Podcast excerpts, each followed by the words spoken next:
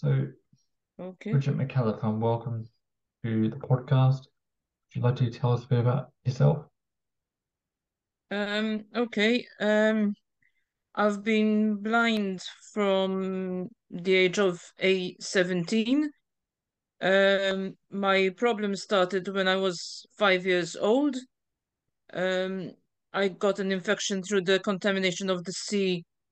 Um, there was no indication that there was anything wrong with the sea, but it turned out that the sea was contaminated and I got an infection and it caused damage behind my eyes. Uh, that was way back in seven, 1973. In 74, by March, I wasn't seeing very well, so within 24 hours, I had to be in London. Uh, um, and I started my way of uh, my journey towards blindness then.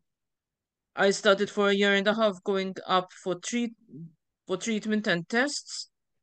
Um, by the age of seven, I started my first operations because I was given cortisone drops, which um, one of the side effects was glaucoma, and um that is mainly what I went blind with, uh, glaucoma.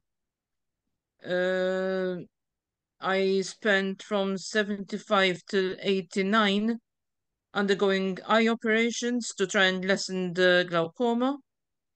But by the age of 17, uh, April, May of 1985, I had lost all my vision. Um, I only have what is called perception of light and dark. Otherwise, I can't see anything. Um, I can see shadows, yes, but I won't identify if it's a man, a woman, or child. I have the person has to speak to me then for me to identify. Um, then in November of 1985, I started Braille lessons. Um, I was always a bookworm since the since my early age of four, since I started school. Um, and that gave me, that was, I think, my safety valve, uh, not to despair in my life. Braille gave me, um, it opened my horizons, that uh, it gave back my hobby of and my love for books. Um, then in uh, 1989, I started working, and two years after that, I was offered a job with the Maltese Parliament um, to work as an audio typist there. So I typed the debates that are being done in the main chamber and in the com in the parliamentary committees. Um, and I've been doing this job for the past 32 years now. Um, then some years ago in 2011, I was at a friend's house and she was talking to me about the prospectus of uh, lifelong learning. And one of the subjects that they teach in lifelong learning is knitting. And um, I told her, listen, I told her that is something I have always wanted to learn. So I started with um, going to lessons for knitting. I also did a couple of uh, of uh, uh, long distance learning courses with Hadley's Institute for the for Blind and Visually Impaired People in America. Um, and now I'm join I've joined a new blind organization here in Malta called Visual Visual Non-Visual Network, and I hope to help them out um, and give my and participate in the project of um, promoting issues uh, related to the blind to blind people here in Malta. Yeah, and So that's basically something about myself. and I always I also I also um I'm also a lector in church, so I I give my services in church as well. Um, in two parishes, in mine and in another parish. Um, so that's basically something about myself. Well, thank you for telling us a bit about, about your background. And so you Mhm. said, you told me um, when we first met that you you you're involved in like an art project that is run by the visual non-visual organization Yes, And it's Beyond Light. yes, Would you do you know a yes. bit about the Light. origins of the program and what and what it does to help people? Um, well, um, this uh, project of Beyond Light is um, basically promoting the skills, the creative skills of blind people here in Malta. So um, we have three employees who are three blind farmers. Um, there are two farmers who um, have lent us out their the greenhouses um, for us to for these three farmers to be able to grow certain products. So we grow tomatoes, um, the stevia plant, and other products. Um, and we're also promoting now very soon, next, I think next month it should be, um, this Art Beyond Light, uh, which is basically an exhibition with um, artwork done by the Maltese by the, the Maltese blind who are members of our of our organization. So you've got uh, pottery, um, sculpture, you've got artwork, and now they've asked me to join them with my knitting. And Um, so I'm looking forward to that. Uh, that we've got, we also produced our first uh, a book with all the artwork done by the members of our organization. Um, and we should be producing it again, and I should be join joining in that book as well. Um, so we, we're promoting mainly the creative side of the blind people to show uh, more that um, the blind people here are creative and they have um, something to give towards society. Um, because unfortunately, here in Malta, we're finding that blind people are being pushed to the side by the authorities. Um, lately, we were supposed we, there was a memorandum of understanding um, that a garden is supposed to be given to us. Um, but it transpires that it's not going to be given to us totally, but we have to divide, we have to share it with another two organizations. So whatever we're asking for, um, it, we the blind uh, seem to be pushed to the side. Uh, we also um, are introducing the tandem tours as well. So we've got basically we've got five tandem bicycles here, um, which the founder bought because we found no help to sponsor us to buy them. Um, we've got instructors. We've got about four instructors for the tandem, and we're trying to promote the tandem tours for. Um, we're starting for young people between 15 and 24, 25 year olds who come here for English to, to learn English and to give them an experience of um, some interesting sites here in Malta and to give them a, something different, uh, use, but using a tandem instead of a normal bicycle. Um, so we can help the, they can sort of help the blind as well. So we've got these going on, these projects. So it's uh, for me, it's a very interesting um, organization. And so how do you go about like creating your um your your knitting your knitting Pardon? patterns, your works of art?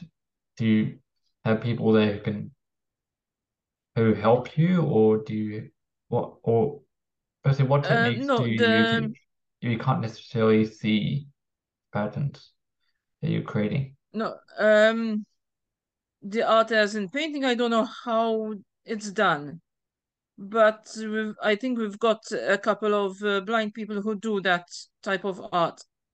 Mine for knitting, I go to uh, lessons in lifelong learning, the lifelong learning courses. Um, I am the only blind person attending those classes. The rest are sighted people. Uh, as a matter of fact, I I won a couple of years ago. I won an award. Uh, the coordinator of that of the center I used to attend uh, nominated me as um, best student in lifelong learning, and um, I won the award of what is called the EPAL Award, the European Platform for Adult uh, Learning. And I won the award. So everyone who attends these uh, courses are all sighted people. Um, I was I'm the only disabled person attending this course. But I found a lot of support both from the teacher, from the adult educator, from the coordinator, and from my from the ladies who attend the class as well. Um, the things I do in knitting are dolls. I can show you. I can show you one of them. I've got one here. Something like this. I create. Can you see it? Josh, can you see it? Oh well, if if I'm being honest, it's like I didn't want to bring this up like while we we, we were recording, but your camera's still not on. But but it, it's It's it's not. okay. It's not on. Uh, let me try again. Is it okay now? No, it's not. But it, but Has it, it come it's on? okay. It's okay. Um, I I imagine that it's a very very nice piece of art. So It's a doll dressed as a sailor. well, yeah, and Um, I'm in my imagination it looks really nice. Like uh, just a, based on that description, I'm I'm imagining what it looks like. uh-huh. Um, I don't know why it's uh, not coming on my camera. No, but it, it it's it's a but but it's okay. Um, no, because it should it should be on. Because I, I used this last Wednesday and it was on my camera. So I don't know what's happening.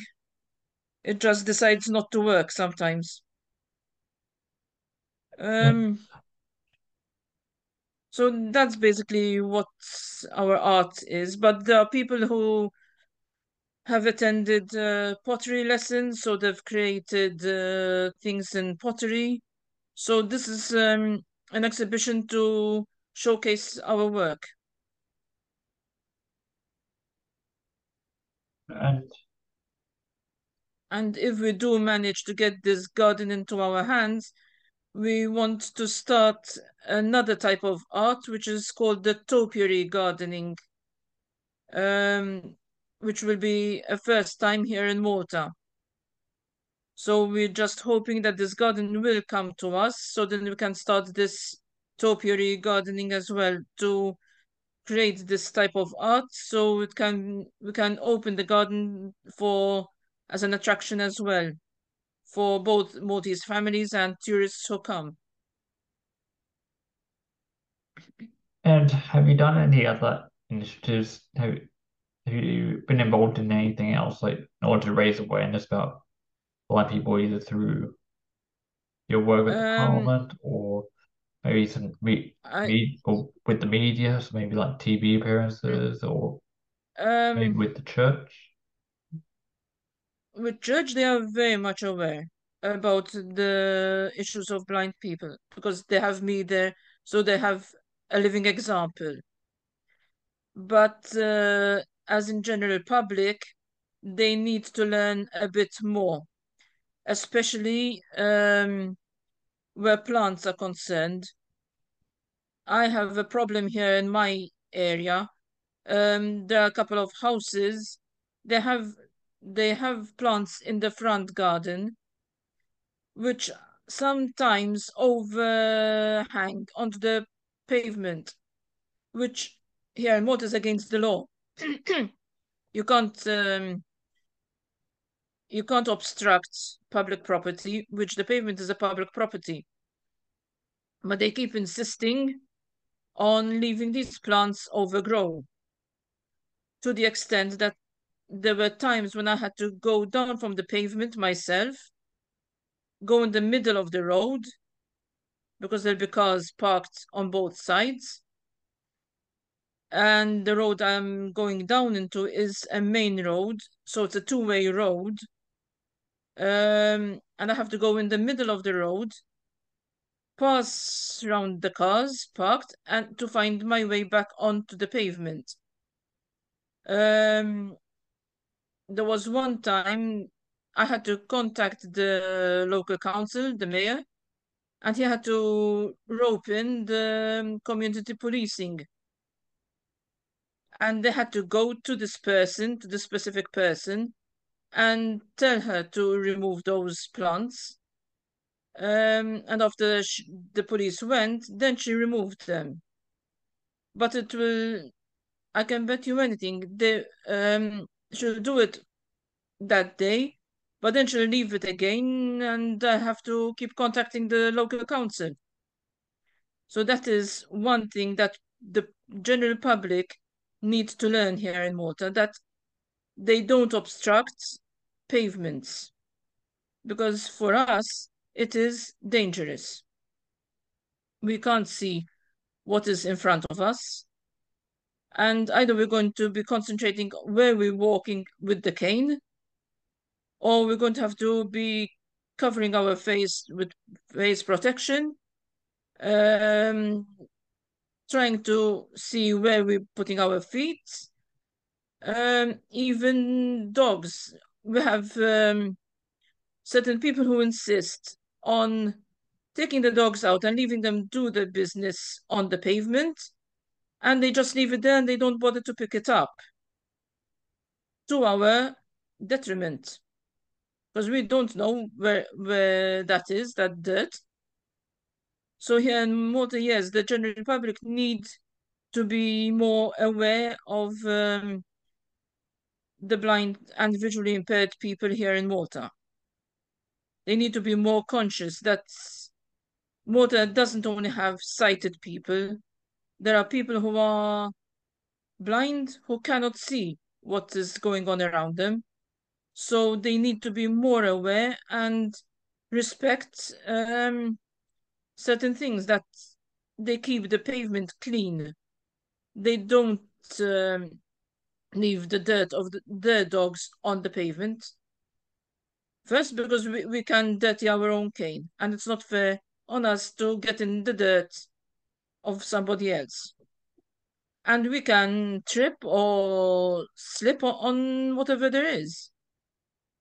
Um, so yes, the general public here in Malta needs to be more aware, and even the authorities need to be aware um, when they, especially when they come to plan pavements that they don't do them slanting like I have here in my area. There's one specific stretch of pavement that is slanting, and I feel as if I'm walking sideways on it because of the garages. Um, and they don't consult us. They just do it um, with no consultation with the blind people, nothing and we need to be more involved in at planning stage. I I feel that we need the authorities need to involve us more at planning stage before they do something because we are the people who can guide them on what is good and what is not for us because the way the pavements are, um, they're not safe for us. They they're not safe for wheelchair users. They're not safe for people with uh, young children in pushchairs Yeah. or prams because of the the way it is. They are slanting. So all around, they they need to be.